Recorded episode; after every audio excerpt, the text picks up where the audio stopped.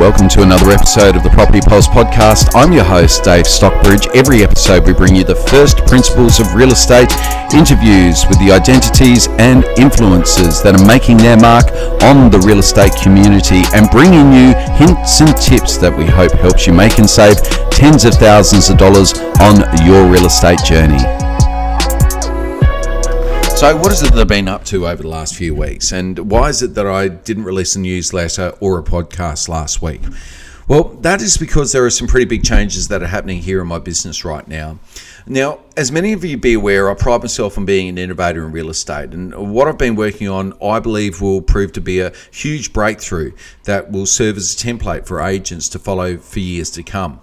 Over the last few months, I've been working on my off platform strategy.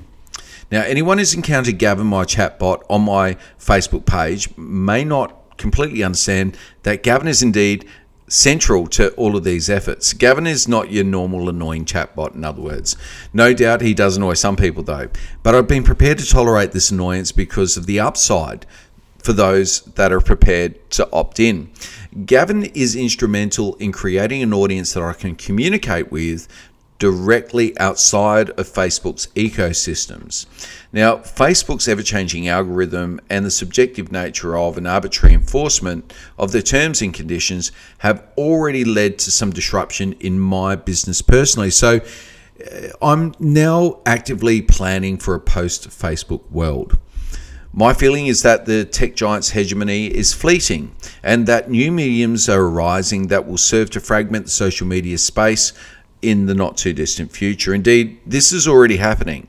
Whereas my target demographic of 35 to 55 year old working to middle class people spend most of their social media time on Facebook today, it is already clear that the younger demographics are sidestepping that platform altogether. In other words, the Facebook audience is skewing older and older every day. So, whilst kids migrate to TikTok, Discord, and House Party to escape their parents who are hanging out on Insta and Facebook, it is harder to see how a small business can succeed on these new emerging platforms. So, I see an impending decline in Facebook's use. In some part, accelerated by legislative measures, but mostly simply because of a disgruntled or disillusioned consumer base. Either way, Facebook's days are clearly numbered, and as my career still has at least another 20 or so years to go, I'm now planning for a post Facebook world now. Planning for a post Facebook world, though, means building even greater value for the consumer. It means more bespoke content creation. It means deeper relationships with less people today that will translate into more business for me over time. It also means that I'm light years ahead of my competition who are still trying to work out social media, let alone devising a strategy for the post social media world. The other thing I've been working on is interface. As I've been developing my off platform platform, I've become intrigued by how it is that people interface and navigate through information both online and in person. These learnings are informing how I present information to people in hard copy. Whereas I've previously abided by long held real estate norms when devising and designing materials for my clients, I feel that what I'm working on now will be next generation. Most people absorb information better when accompanied by images and compounded by other stimuli that is what I'm actually working on right now. Another area I'm working on to improve is my passive communication strategy.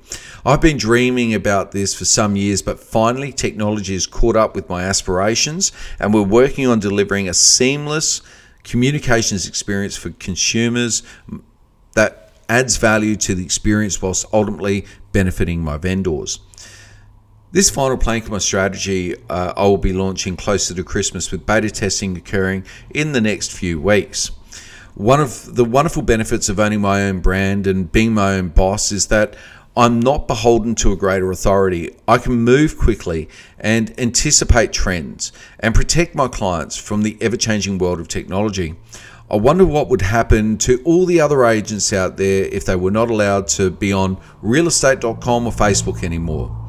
Well, I'm already thinking about that. And what I'm developing now will dramatically lessen my dependence on those platforms and ensure that regardless of what happens at News Limited or Facebook in the years to come, that my clients reap the rewards of my forward thinking and innovation today. Well, thank you once again for joining the podcast. If you've enjoyed this podcast and you've found a home here, please subscribe and we'll look forward to bringing you a whole lot more next time.